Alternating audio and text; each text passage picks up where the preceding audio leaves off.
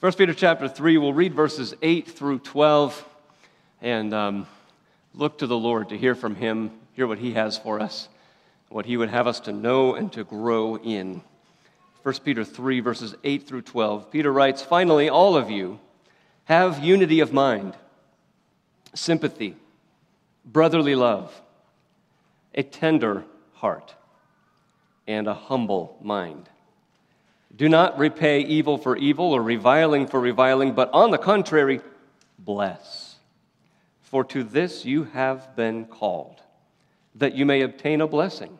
For whoever desires to love life and see good days, let him keep his tongue from evil and his lips from speaking deceit. Let him turn away from evil and do good. Let him seek peace and pursue it. For the eyes of the Lord are on the righteous, and his ears are open to their prayer, but the face of the Lord is against those who do evil. And Father, we pray that your face would be shining upon us, Lord, with the blessing of your presence. God, with your eyes open to us, your ears open to us, and not your face directed at us in righteous judgment, Father. We pray that your grace and your mercy would be made evident, Lord, and that your truth would reign in us in love for your glory. In Jesus' name, amen. Well, again, welcome back to 1 Peter. It's been a few weeks since we looked at what the Lord has to say to us in this letter from Peter. And I wanted to just hit a couple of highlights um, as we get started, just to reorient ourselves in this letter, just to find out where we've been and, and kind of remember how we got to this point in verses 8 through 12 as we read them together. Uh, this is kind of like one of those uh, continuing shows, and, and this is the previously on 1 Peter. this is what we've looked at. We've, we've been away for five weeks. And so in verses 1 through 12 of, uh, of chapter 1, Peter writes to elect exiles, that's uh, us, people who used to belong exclusively to this world, but now we belong to the Lord. We have a new inheritance, a, a new kind of inheritance, because we've been born again, born anew. And we know that this was written for a specific people at a specific time, but it applies to us today. This is what the Lord's word is for us. And it causes an essential break between us and the people around us. We now have a living hope through the resurrection of Jesus Christ from the dead. We have God's great mercy poured out on us to an inheritance that is imperishable, undefiled, and unfading. It's a perfect inheritance, and it will always be perfect. That's what we have to look forward to in the future. And it comes to us not by working really hard for it, but by faith. Through faith. Faith that does not physically see Jesus, but believes in him, and the, the kind of faith that rejoices with inexpressible joy, the, the kind of faith that is filled with glory through any and all kinds of trials and problems and troubles that come along. It's a, it's a faith that's priceless, it's an unsurpassed value and glory kind of faith that was foretold by prophets and angels wish, they only wish they could experience this kind of faith that you and I have from the Lord. Well, after setting that up as our inheritance for the future, Peter then turns his attention to our present state. Our future eternal state is with God in glory, that perfect inheritance, but from now until then, we are growing holy practically through the Word of God. That's verses 13 of chapter 1 through chapter 2, verse 10. And so our minds are going to be prepared, ready for action, sober, and hoping fully on God's grace. Because this world is going to do everything it can to try to pull us back down into what the world is like. It's going to try to strip us of our hope. It's going to drag us back into disobedience to our Master, our Lord, Jesus Christ. And so we prepare our minds to battle that. We set our purpose on our new purpose, our new hope, and the new reason for, for being here the restored reason of bringing glory to God by living a holy life. So rather than fearing man, we fear God rightly. We constantly remember and we constantly remind one another that we have been ransomed from these futile things in the world. We don't depend on anything here that's temporary. We don't hope on anything here because we've been purchased out of that. And that ransom came at the cost of the precious blood of Jesus Christ, our Savior, His blood, His life for ours his blood that cleanses us and, and saves us and ransoms us. Our Savior is the one who existed before the foundation of the world, Peter says. He has glory from God Himself, and so our faith, our hope are in God Himself. That's what Peter says in chapter 1, almost closing that out. You know, that means if God could fail, then our hope would fail. If God could fall or falter or stumble, then our faith and our hope could falter or stumble. But since God never fails and our hope is in Him, our hope never falls or falters or stumbles. All of this is available to us through the also never perishing, always remaining Word of God. Amen? Everything else will wither and fall, but the word of the Lord remains forever, Peter says. That's the word of God, the word of the gospel that was preached to us. So praise God for all of his work to save us and to keep us. And as Peter finishes this second section, he teaches us to remove sinful hearts and actions in chapter 2, verse 1. And we're going to look at that a little bit more closely in a minute. But he teaches us to grow in the word. And as we do, we are growing together into a temple a complete temple with sacrifices and priests who offer up spiritual sacrifices to God, with Jesus Himself as our head, as our cornerstone, our strength. And now, because we're joined together in Christ, we are a new people and we have a new purpose, proclaiming the excellencies of our great God who called us out of darkness, as we sang this morning, into his marvelous light. We who were in darkness have been called into God's light.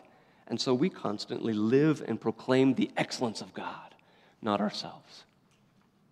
It's all for His glory. And that brought us to the third section of Peter's letter. That first section was encouraging us to persevere. In the second, he taught us how to grow holy through the Word. Now, in this third section, we've been learning what it looks like to grow holy in the world. What does it look like as we live here in this world still? It started in chapter 2, verse 11. It's going to go through chapter 4, verse 19.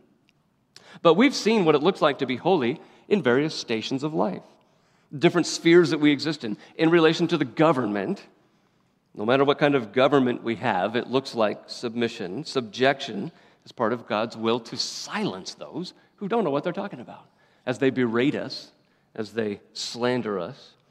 We've seen what holiness looks like at work, whether we have a really good boss or a really terrible boss who's really unjust. The perfect example of Jesus was described so that we can follow that in submitting or subjecting ourselves to the boss. Remember, we've been called to holiness and doing good no matter what happens, that, um, that we are enduring, and that's what pleases God. When we're doing good, we're, we're living the holy life, we're, we're living the way He called us to live, and when we're doing that, we're punished, we're slandered, we're, we're spoken evil against, all of those things that happen to us when we are enduring up under that. That's what pleases God. That was really good, hopeful, encouraging words for us because He cares for us as our shepherd, as our overseer. And Peter shows us what holiness looks like as a wife, as a husband. And now, here in chapter 3, verses 8 through 12, he's, de- he's finishing various descriptions of holiness in life by addressing all of us as a collective whole. He, he addressed each of us individually in different areas. Now, as a whole, don't lose sight of this truth that we are a collective temple of God. We're the, we're the body of Christ. All of us together have a lot more in common than we have different because of Jesus, because of our united purpose in Jesus, glorifying Him, praising Him, and living this life of holiness. And that's what Peter is bringing home for us here in verses 8 through 12. But before we get started on it, I want to draw your attention to a specific reality that's going to come to life in these verses. Look back at chapter 2, verse 1, because it, Peter is going to set something up for us back here, and then he's going to come around to it here in our, in our verses, in verses 8 through 12 of chapter 3. Peter tells us in chapter 2, verse 1 put away all malice and all deceit and hypocrisy and envy and all slander now, those are five traits that um, may come pretty easily to us, they may come naturally to us. If you got a random group of people together and you started, uh, you put them together, you said either live together or start working together, uh, those are traits that would rise up within those groups, aren't they? You, you've seen those happen before in groups of people. They're natural and they happen. Malice is wicked, hateful feelings. You know, I just don't like that person that person rubs me the wrong way. There's, there's no love, only spiteful feelings. It happens too often in workplaces or in neighborhoods. Deceit is entrapping others in their speech or actions. I'm against them. I want the worst for them, so I'm going to deceive them. I'm going to, I'm going to lie to them. You may have been the victim of that in the past. Hypocrisy is pretense, acting friendly toward people, but not really having any feelings of kindness toward them. You know, that's kind of the definition of civility in our culture, isn't it? You know, just, just be nice to people, smile and be nice, and then walk away and, and talk about them, right? Not, not actually love people, not have any goodness or, or goodwill or kindness toward them. Just be nice to their face.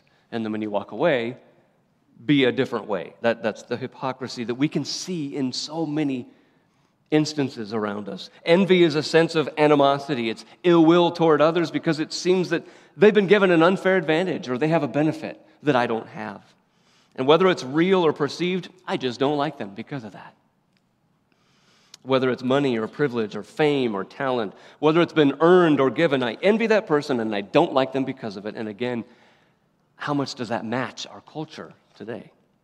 And then finally, the fifth one is slander, speaking evil of people that I clearly do not love and I clearly don't want to love, and I just want to tear them down. I can't stand them, so I'll, I'll backbite them. I'll put them down. And it's either to feel better about myself or it's just so that I can see them hurt.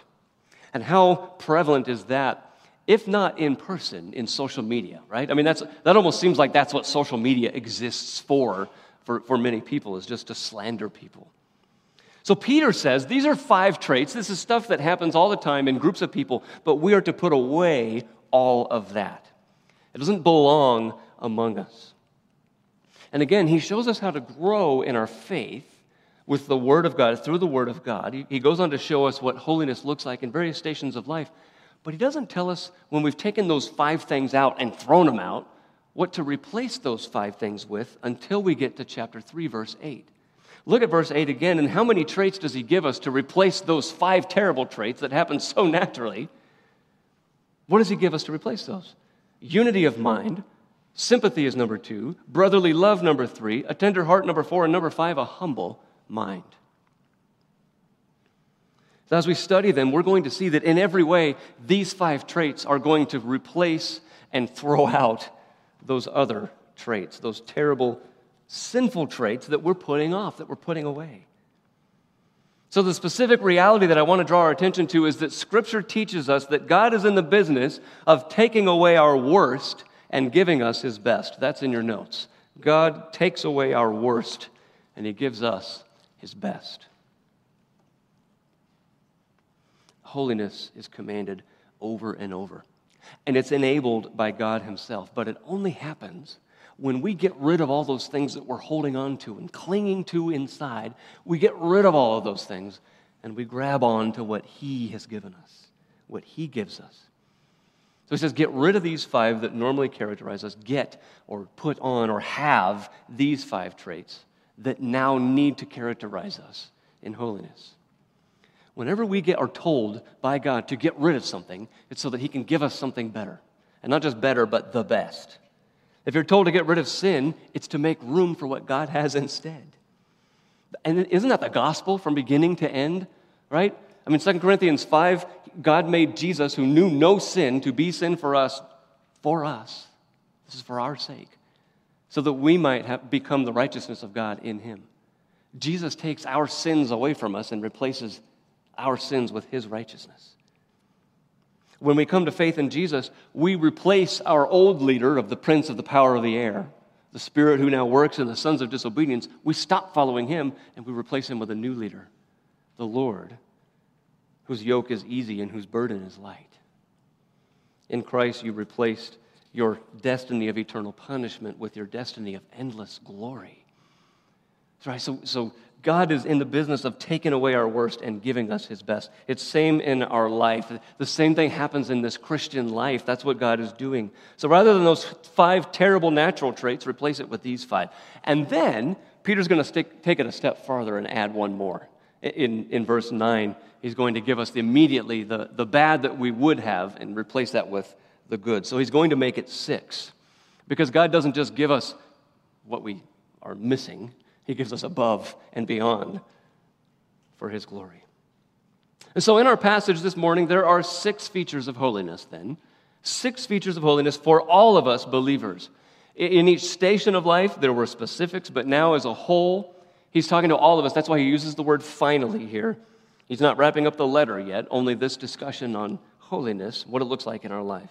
So, all of us individually and together in six features. Number one, the first one, is unity of mind. Unity of mind in verse 8. Sameness. Sameness of mind. So, does that mean that we have to start liking the same things? Does that mean everybody's favorite color is now red? Right? We have to, everybody has to change their favorite color, change the way that you dress, change what you eat, drive the same kind of car. No, he doesn't mean that. There's a word for that. The word is cult. so, no, we're not dictating to everybody your new favorite this, your new preference is that. Um, that's what you join when you buy a Mac. You, no, I'm just kidding. I'm just. some, of, some of you know, you can understand. No, Peter's not telling us to have the same mind. You have to be Windows or you have to be Mac or Android or Apple, whatever it is. He's not saying you have the same opinion about all of that stuff but we have the same knowledge and the same mind about the truth that brings godliness. It's a single minded purpose for our life, individually and jointly, based on the single truth of the Word of God. And what Peter is talking about here is, is 1 Corinthians 2 we have the mind of Christ. We, we fall into lockstep with the mind of Christ, not with the mind of any person. It's the facts, the truth, the love of the gospel not the opinions or priorities of mankind. So, even while we hold various opinions loosely, we're combining together in the firmness of the truth. Unity of thinking does not mean that most of us change our thinking to match one person, or you know, a group of us get together and, and all of us have to try to match that group of thinking. It means all of us change our thinking to match that of Jesus. Jesus didn't teach us we all had to dress the same way, did he? In fact, he told us, don't worry about what you're going to wear in Matthew 6 25. He didn't tell us we need to live in extravagance or not live in extravagance. He just didn't have a place to lay his head when he was here. So he didn't teach us what kind of house to have, what kind of possessions to have. So we can have different opinions and different tastes about things in this world, but when it comes to the priority of those things, all of us have the same mind of taking those and putting them in the far, far back seat and uniting in our minds and our thinking around the things of God, where we're setting our minds on things above, Colossians 3 says, not on things here on the earth. Those opinions that divide us one from another should have no effect on our fellowship together because they're only things of this world. They're opinions on things of the world. This unity of mind is a necessary effect of the gospel on your soul. You know, before the gospel comes in, before it invades you and all of who you are, we talk, we talk about the noetic effects of sin. That's the effect of sin on our minds. It's a devastating effect, of sin on our thinking. We can't think God's thoughts. We don't have the mind of Christ. And, and all we can do is, is think about things of this world. But when the gospel comes in, it changes that. It gets rid of that and we no longer have to sin in thought or, or word or deed or anything else. But Christians, we can still subject our minds to that old way of thinking, not thinking rightly, not thinking biblically about circumstances or life or ourselves. And that's where it's helpful to have one another, to help one another, to, to bring the Word of God to us so that we can replace the bad thinking with the biblical thinking, the good thinking, right? The gospel gives us a new mind and a new way of thinking that's released from the old way of thinking about the world. If you will, turn to Ephesians chapter 4. Because this is what Paul is talking about in Ephesians 4, verses 17 to 24. He's talking about this, this new life that we have, this, this new way of thinking, and how it affects our life in Ephesians 4, verse 17, he says, Now this I say, and testify in the Lord, that you must no longer walk as the Gentiles do. In what? In the futility of their minds. Now, he's not saying that all unbelievers are unintelligent. He's not saying that they can't think for themselves, but they cannot think the things of God. Verse 18, they are darkened in their understanding alienated from the life of God because of the ignorance that is in them due to their hardness of heart. Again, this isn't ignorance because you know we're just calling everybody out there ignorant and we're just you know putting everybody's mental intelligence down. That's not what he's saying. But they're thinking the things of God is not there, it's not available to them. Verse 19, they've become callous and have given themselves up to sensuality, greedy to practice every kind of impurity. But that is not the way you learned Christ, assuming you have heard about him and were taught in him as the truth is in Jesus, to put off your old self, which belongs to your former manner of life and is corrupt through deceitful desires. We can still think that way. We can still have those desires, but he says, put those off, verse 23, and to be renewed in the spirit of your minds, and to put on the new self, created after the likeness of God in true righteousness and holiness. You see the noetic effects of sin, the, the darkening of the mind and the, and the inability to think God's thoughts and to follow God's law and to, to love Him and, and to do what He says and to, to act and speak in darkness, but then we have been given a new way of thinking, a new mind, in a, in a new life that's created after the likeness of God. So, this, this new life, this new way of thinking, this new mind is a unified mind. It's unified together in the things of the Lord and, and what His Word says and what His Word teaches. And we know that, that the priority for our lives is holiness. But this unity of mind does not only bring about thinking about holiness and, and unity in that, it also brings about a concern for one another. It brings about a unity and a closely knit together fellowship so that we care more about one another than we even do about ourselves. That those one another's. Those, those are no strangers if you've been coming for any length of time to Canyon. The, the bookmarks, the, the, um, the reminders, the emails, and the constantly talking about the one another's in Scripture, that's because the New Testament speaks about the one another's a lot of times. In fact, a hundred times in 94 verses in the New Testament. One another, one another. Romans 12:10, love one another with brotherly love. In fact, outdo one another in showing honor. Paul says there. That's, the, that's having unity of mind, a, a united purpose of glorifying God in holiness, which, which means taking care of one another, loving one another. And do you know, brother and sister, this is not a side issue for us. Because, you know, sometimes we can hear commands from scriptures and we think, well, you know, maybe I'm kind of doing that, or you know, maybe I'll get around to that, but I'm just going to ignore that for now. Jesus personally prayed this for us before he left. For us. You know, uh, again, sometimes we look at scripture and we think, okay, well, that applies to us, you know, in a, in a, in a distant way or in a, in a different way. No, Jesus prayed specifically for us. He said, Father, I'm praying to you, and I ask not just for these people who are here, but for those who will believe in me through their word. That's us. Jesus prayed for you and me in John 17. And he says that they all may be one, just as you, Father, are in me and I in you, that they also may be one in us, so that the world may believe that you have sent me. You know, the reason that Jesus prayed, part of the reason that he prayed, and the stated reason in his prayer that he wants us to be united and one together, is so that the world would know that the Father sent the Son. The reverse of that is true as well. Our disunity, when we're not unified together, well, how is the world supposed to know that the Father sent the Son? How is our witness going to be of any use at all?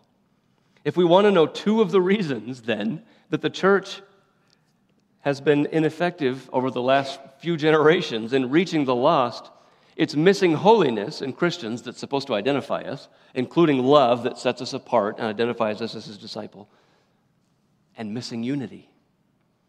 Missing unity in the church. And it starts in our minds being unified in Christ Jesus, having his mind because of the gospel. This is one of the most ignored commands in the New Testament, right?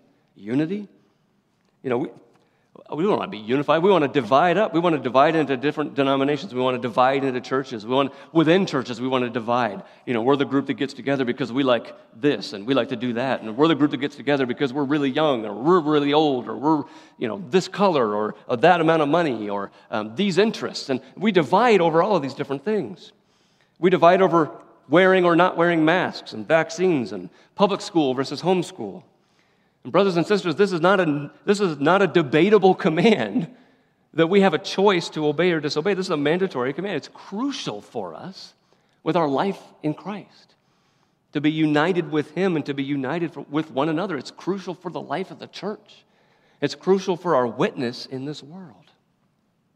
Now, this doesn't mean that we just dismiss all of our opinions, that we have no opinions, we take no stand on anything, but it's not allowing those stands that we've taken on things of this world to divide brothers and sisters in Christ.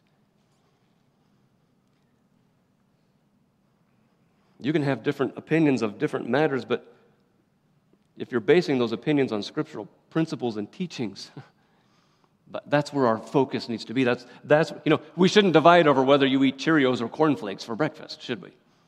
That'd be ridiculous. And that's just as true for anything else than this world, that we would divide over something in this world. Even things that have to do with faith, the enemy uses to attack us and to, to divide us. You think about eschatology and how much division there is in the church over when Jesus is coming back. That's supposed to be a hopeful thing, that's supposed to be an encouragement. And it splits people. You think about the Lord's Supper, you think about baptism. I mean, the two ordinances of the church that Jesus gave us, people split over those things. They divide over those things. They draw lines. People even used to argue, and this was a real debate in church history. People used to argue, how do you make the sign of the cross? You know, this, this whole thing. Do you go this way? Do you go, you go right first and then left? Do you go left? Do you use the thumb? Do you use you know, your forefinger and your thumb? Do you use three fingers? They, they divided over that. They debated those things strongly and powerfully. Uh, you know, other people, we don't even do it, right? So, you know, it's not whether you have opinions. It's not, it's not whether you take a stand on something in things of this world, but it's how important they are to you. Are you drawing a line in the sand? You know, you're either with me or against me. I had a lady tell me that um, a couple of weeks ago about an issue in this world. I want somebody on my team. Listen, sister in Christ, we're on the same team. We should be. We stand in the way of Jesus' own prayer when we're not working for unifying together. Jesus has already drawn a line around people, uh, and, and the line around us is Jesus. It's a line around us, and, and He brings us together in Him. We don't need to be creating more lines, drawing lines through the church, what God has created, what Jesus is doing in the church. And I'm talking about things from the world. There are important doctrines, there are important teachings that we don't just, you know, we need to be faithful to God's word. We don't just ignore important issues. But we, brothers and sisters, we need to stand for the truth of the word of God in love we need to be known for people that stand for His word, not for those who stand for the hot button issue of the day. We don't invent the lines to divide people, God's already done that. So we fall within His lines and we fall together as His body. Now, think about this from the other side as well. Who do you have unity of mind with? Is it with people who believe in the Lord Jesus? Or are you unified with people who don't even know how to spell Jesus? I've never heard of Jesus. But we're all unified in taking a stand, right? We're going to take a strong stand here and, and do this. We need to consider who we're comfortable with. It's like Pastor Tom said last week. You know, when we're feeling more comfortable with the world, that's a warning sign. We need to be feeling detached from the world, not part of the world, not part of the rebel rousers, right? It's a warning sign when we feel very comfortable with the world. We need to be comfortable. We need to be a part of the body of Christ. So when our mind is shaped by God and His Word, that's when we'll be like minded. Not when you start taking all my opinions or I start taking all of yours, but when we take those opinions and things of the world and we put them in a back seat and put the Word of God in the front seat. The Lord Himself is our guide, our cornerstone, our head. It'll be a radically different kind of like mindedness than what the world shares. But that's part of what holiness looks like for us. And that's the first one, not dividing up into factions, but unity of mind. The second one, number two, verse 8. Holiness looks like a, a second trait for all of us. It looks like sympathy. Sympathy. This is a compound word. In the original, it literally means to suffer with. um, it's feeling the like with one another. Um, another word is compassion.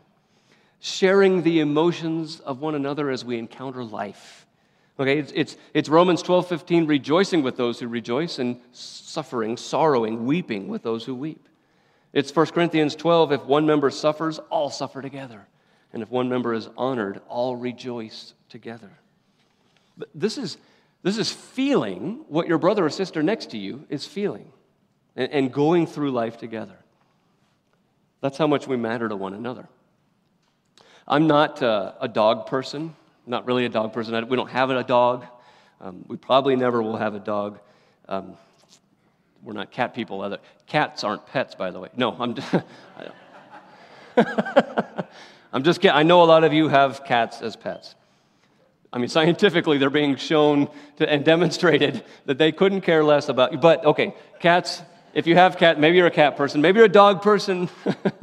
we're not going to divide over that, right? We're, we're, we're in fellowship together so here's where we're going with that. when somebody loses their pet, that's a very difficult time for that person, right? That, that's a sad time. It's, it's sadness and disappointment and sorrow when a pet that's close to that person or that family goes away. A normal reaction may be for us to have empathy, with, you know, especially if you're not a dog person or a cat person, to have empathy with those brothers or sisters. To, I understand the loss. I don't share the feelings, right? That's, that's a normal reaction. But, brother and sister, we're not called to be normal. We're called to sympathy, not empathy. What God calls us to here is sympathy in suffering with and, and actually feeling the, the feelings with our brother and sister. As they sorrow, as they experience sadness, we come alongside, and if they're crying, we're crying with them. This is how much we matter to one another, how much a, a, a part of one another we are. This is the closeness we have together. Far from malice in chapter 2, where you want to see the person hurt, far from rejoicing over their sorrow and, and being hypocritical or being envious or slanderous or any of those things, you're suffering with them. You're so close to them. You're, you're enduring the difficult time together. And some sometimes are harder than losing a pet, and sometimes are easier than losing a pet, but we're there with one another.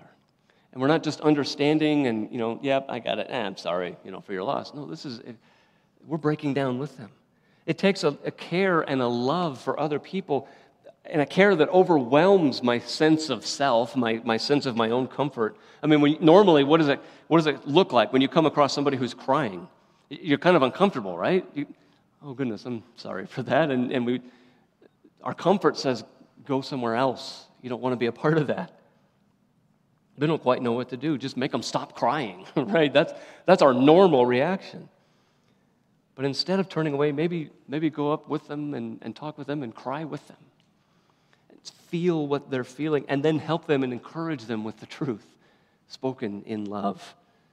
You know, that's what Jesus did for us.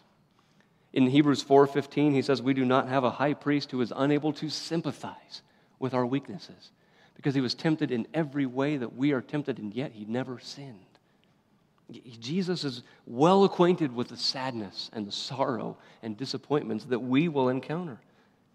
That requires a selflessness and a love that's not normal, doesn't it? One commentator said this quote, One thing is clear sympathy and selfishness cannot coexist. As long as the self is the most important thing in the world, there can be no such thing as sympathy. Sympathy depends on the willingness to forget self and to identify oneself with the pains, excuse me, and sorrows of others. Sympathy comes to the heart when Christ reigns there. End quote. So we put off malice. We put off hypocrisy and envy and slander and deceit.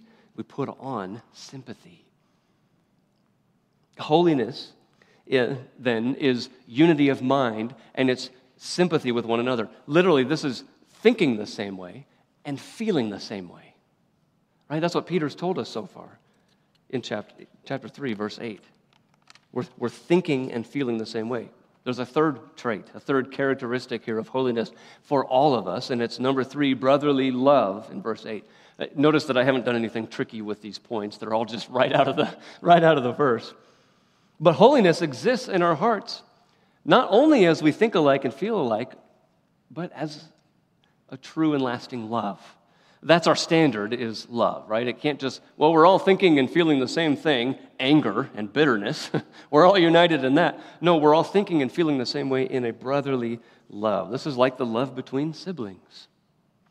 They never stop being siblings. That's, that's the way our love is for one another. And I, I know there are exceptions, you know, my brother this or my sister that, and, you know, plenty of exceptions in the world. But what Peter calls us to here, what God tells us we need to have is a love that's even stronger than the ordinary, normal love, blood relation connection between siblings. It's a love without limitations. It's a love that has no end.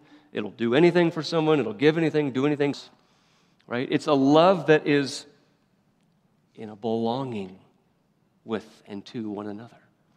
There's a belonging here that we have with one another. We belong to Jesus, we belong to one another, and so we belong with one another. We find peace, we find fellowship with one another like family that we shouldn't and cannot, in reality, find anywhere else. This kind of love in the Greek language was previously it was normally used for physical, literal blood relatives, sometimes for fellow countrymen, but the New Testament took this word and made it apply to people who are complete strangers apart from Jesus. We become a close knit family because we've, we've experienced the unconditional love of God in Jesus together. He's adopted us as His own, He made us, He loved us, and so we love one another also. Again, isn't there a, a complete disregarding of, of this kind of command in the church today? Yeah, I don't, I don't want to love people that are different from me. I don't want to love, I don't want to have to love people that, that don't think like I do about this topic or that subject. You know, I, I just want to like and love people that are like me. That's easy, right? 1 John 4:20 remember says if anyone says I love God and hates his brother, he is a liar. For he who does not love, it's, there's either love or hate for brothers, right? That's what he's, he's saying here. He who does not love his brother whom he has seen cannot love God whom he has not seen. You know, we can't say, I love God. I, I, you know, I, will be a follower of Jesus. I just don't want to love any of those people. He says, if you're not loving his people, you're not really loving him. Love removes all of the malice, the deceit, the hypocrisy, the envy, the slander that's in chapter 2. All that division is put away. Love covers all of that. It's rejecting all of those, all of the worst stuff that we can drum up, and it's replacing it with God's best. His thoughts, his feelings, and love for one another. So it's it's thinking alike, it's feeling alike, it's loving alike, right? Number four, what replaces those things in chapter 2 is a tender heart in verse 8 a tender heart. You know, not callousness, not hardness. The word here in the original actually refers to the intestines, the bowels, tender uh, intestines. They used intestines at the time rather than heart. So the translators, thankfully, used heart as per our language because we would kind of question what does that mean? But really, what, what it's after here is that deep seated affection, the, the true feelings that we have for one another it's a, it's a genuine care, it's a genuine interest and, and love of one another. You know, it's like the butterflies in our stomach when we see one another and when there's rejoicing. When we're rejoicing with one another, we're, we're you know, our heart rate gets elevated. It's the deep seated emotions that we can feel deep down. Um, when somebody's sorrowing, we're, you know, we, we feel a cramping inside, like, oh, I'm just torn up for you and with you. It's a genuine kind of care, not a, not a callousness, not a coldness. This one's really difficult in our culture. You know, if there's one thing that all of us have been vaccinated against, it's a tender heart. When someone wrongs you, what's the admired reaction? What does everybody look for? If somebody does something to you, you better get them back, right? What are you going to do to get them back? You can't just put up with that. You can't just look, overlook sin. You just look weak. You look like a coward, right? Somebody falls on hard times. What's the resounding chorus? You know, somebody's out there and they're on a, you just need to go get a job, right? Something bad happens to someone, well, they probably deserved it. You know, that must, they must have deserved that. They got what they, what they had coming to them. Now, we know that some of those things may be true, that people need to take responsibility and work, and other people need to, um, are, they're suffering consequences of bad decisions, things like that. But that shouldn't justify a coldness and a hard heart towards other people. Um, as we've seen, we're all one, we're part of a body together. And if a part of my body were to start hurting, if I were to get a splinter in my finger and it started to hurt and it started to get red because it was getting infected, I wouldn't just cut my finger off, right? I, well, you probably just got what you deserved, finger, because you were working on that fence and you know you got a splinter. That's what you deserve, right? Go find somebody else to help you, finger. you know, we don't do that to our own bodies.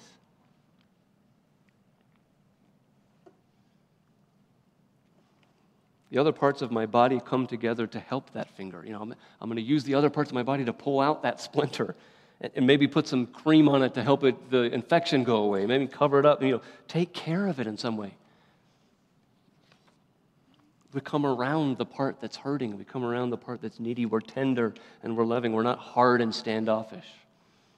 There's compassion. There's, there's generosity implied here in this word. And, and again, this is abnormal. this is supernatural as God works in us to produce this in one another. When we think about it, where else should people be able to go for help with life? Where else should people be able to go? Where, where else should they turn than people that have the truth for what life is supposed to be like? Even as we suffer, even as hard things happen. I mean, how do we get through those with the truth of the, of the love of God? Well, how, do we, how does anybody else get through that? I don't know what the hope is. I don't know where they have hope. I don't know how they get through. They need to be able to come to us, and we need to be able to come to one another to help one another. So Peter tells us holiness means a tender heart, putting off the normal way of keeping away from people. It's a tender heart.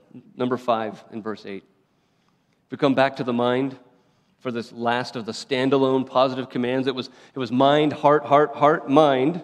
that's, how, that's how the progression is here. And none of these are exclusive to just the heart or the mind. It, it, it infects and, and envelops both, and for that matter, our words and actions. But this one is, is specifically, primarily, a thought pattern in our mind. It's an attitude and a system of humility in our thinking. And we've talked about this even a, a, couple of weeks ago. It's not something you can manufacture in yourself. You can't make yourself become more humble, right? It's the, it's the automatic and proper response of beholding, encountering God when He's properly understood. You think about Job, and he was never as, as humble as when God came to him and said, Job, here's who I am, in chapters 38 to 42 of Job. That's when he was humble. Sure, Job and his friends knew a lot about God, but they dismissed his goodness and they, they, they didn't think of him as immanent or caring. They just knew he was strong and powerful. That, you know, that was about it. But it was coming before God rightly understood, the whole, as much as we can grasp of God. When we come and, and encounter him that way, that's when we're humble. It's coming to before the God of Isaiah not just chapter 6, where he sees his own, his own sinfulness and God's holiness, but Isaiah chapters 40 through 48. Those are in your notes so you can read through those. And the exaltation of God in those chapters will help to humble you and me before this God, the, the God who's over all other gods, the, the false gods out there, the idols, the, the mighty men, the forces of nature. That's who God is over and who is so powerful and yet caring and loving of his people. We come before that God, we fall before Him, and we're humble.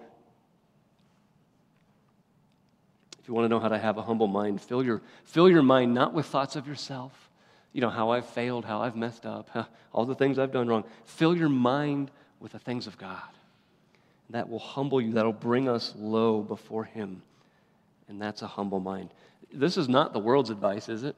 I mean, this isn't, this isn't something we're going to hear from the world. Humble yourself, be humble in your mind.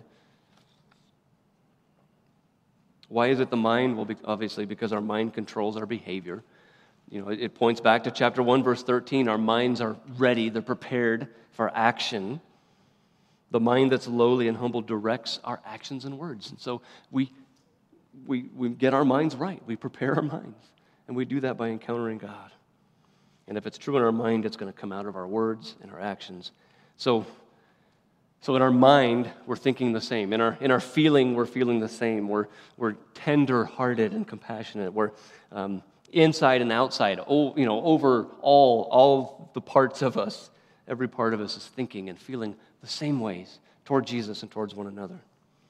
And that's what holiness looks like in our life in the first five parts. Now, number six, verses 9 through 12, we get the final trait, which is blessed retaliation. blessed retaliation. In case we've been lulled to sleep, you know, all these, this abstract, these five abstract words and going through these and, and kind of what this looks like, breezing through this section, Peter gives us a wake up call with this negative command. He says, Do not do this. Do not repay evil for evil, reviling for reviling. And then he's going to give us the positive command right after without having to wait for it. But he kind of wakes us up. He says, Remember, don't do any of that stuff from chapter 2. Don't do any of the evil or the reviling. Chapter 2 was our actions toward other people. Chapter 3, verses 8 through 8, verse 8 was taking that, that same similar um, perspective there, our actions towards one another. Verse 9 here takes our reactions to people. This is where, you know, of course we shouldn't initiate any of that stuff. Of course we shouldn't be full of malice and envy and slander, all that. But now he's talking about our reaction. What happens when that stuff comes at you? It's directed at you. What do you do? Repaying is the word that's here. It's, it's giving back what's owed. And, and we've talked about it before. There will be consequences. There will be God's righteous judgment for evil that's done. When somebody wrongs you, God will judge that in time, in His perfect timing. But it's not for me to do, it's not for me to repay somebody. Don't do what others have done to you, right? Commentators debate about whether this is talking about inside the church or whether he's talking about outside the church. But, brother or sister, would it matter? Does it matter who's doing it? Would that affect our action and our reaction to people, depending on whether they're a Christian or not. No, there, there's, no, there's no difference in how we're called to act, how we're called to live. We're called to be holy. So if somebody's giving me evil, if somebody says to me the meanest thing they could ever say to somebody, what do I give them? If I can't give them evil back, if I can't give them reviling back, what do I do instead? Peter says, on the contrary, in the place of what you would normally do again, here's what's abnormal, bless them. Here's what's, here's what's supernatural, God working in you, blessing those, those people.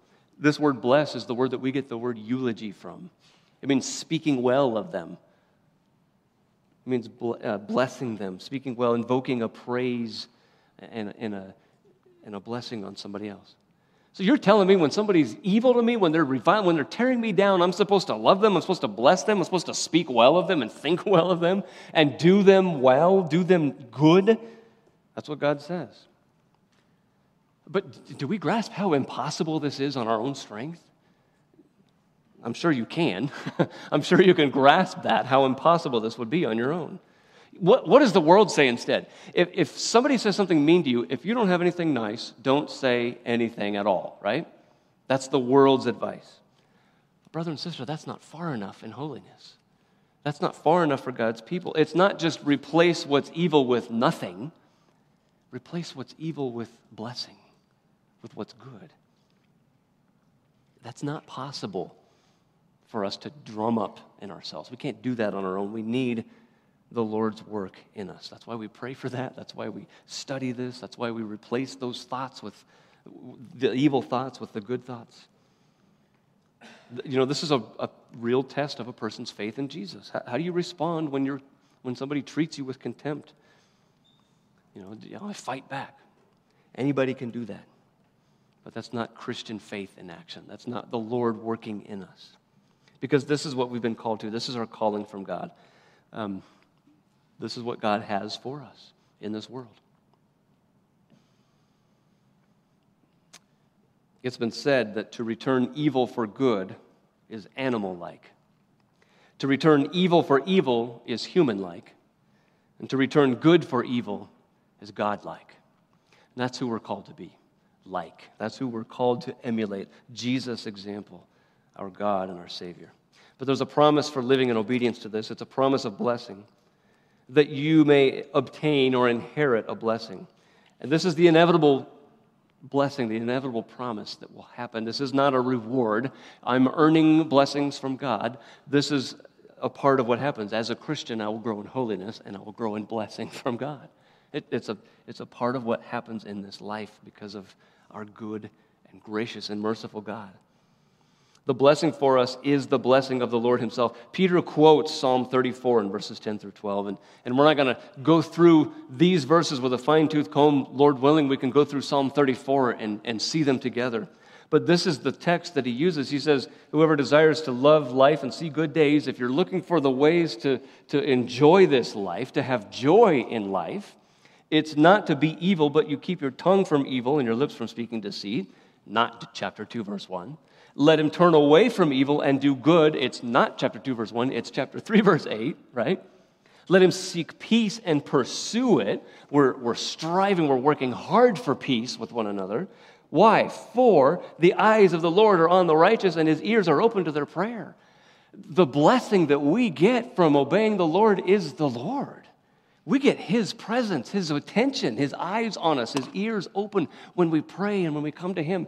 He's all for us in that sense. But the face of the Lord is against those who do evil. When you're blessed by the Lord, there's no better blessing. When you're cursed by Him, there's no worse curse. He's against those who are not following Him, who are not loving Him, who have not thrown away the things of this world for the things of the Lord. And it's only because we've received infinite mercy from God that we can experience that ourselves, that we can give it to other people. It's got nothing to do with whether anybody around us deserves it. That's what we're called to. So, our application how do we, how do we close out this, this passage this morning? What kinds of actions or words, as, as you hear this, as you see this in chapter 2, as you see it in chapter 3, what kinds of actions or words or feelings towards others or yourself do you need to put off? Do you need to throw out? The first part in our application is identify where you may be thinking, feeling, speaking, or acting normally. Erase the sinfully. If you were jumping ahead and you're like, I know what he's going to say. the normally. You know, we're not talking about overtly sinful here. I mean, we are, that's included. that's included also. But just what's normal, what's acceptable, what, what makes me comfortable in my progress to this point, where I, what I'm okay with.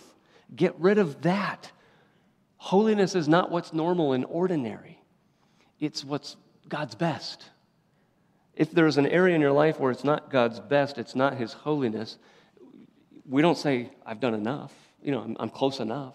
Normal says, I've done enough. Holiness says, because of God's love for me, I'm going to love Him with all that I am, with all that I have. I could never do enough, not because I'm earning anything, but because I love Him so much, because He loved me so much.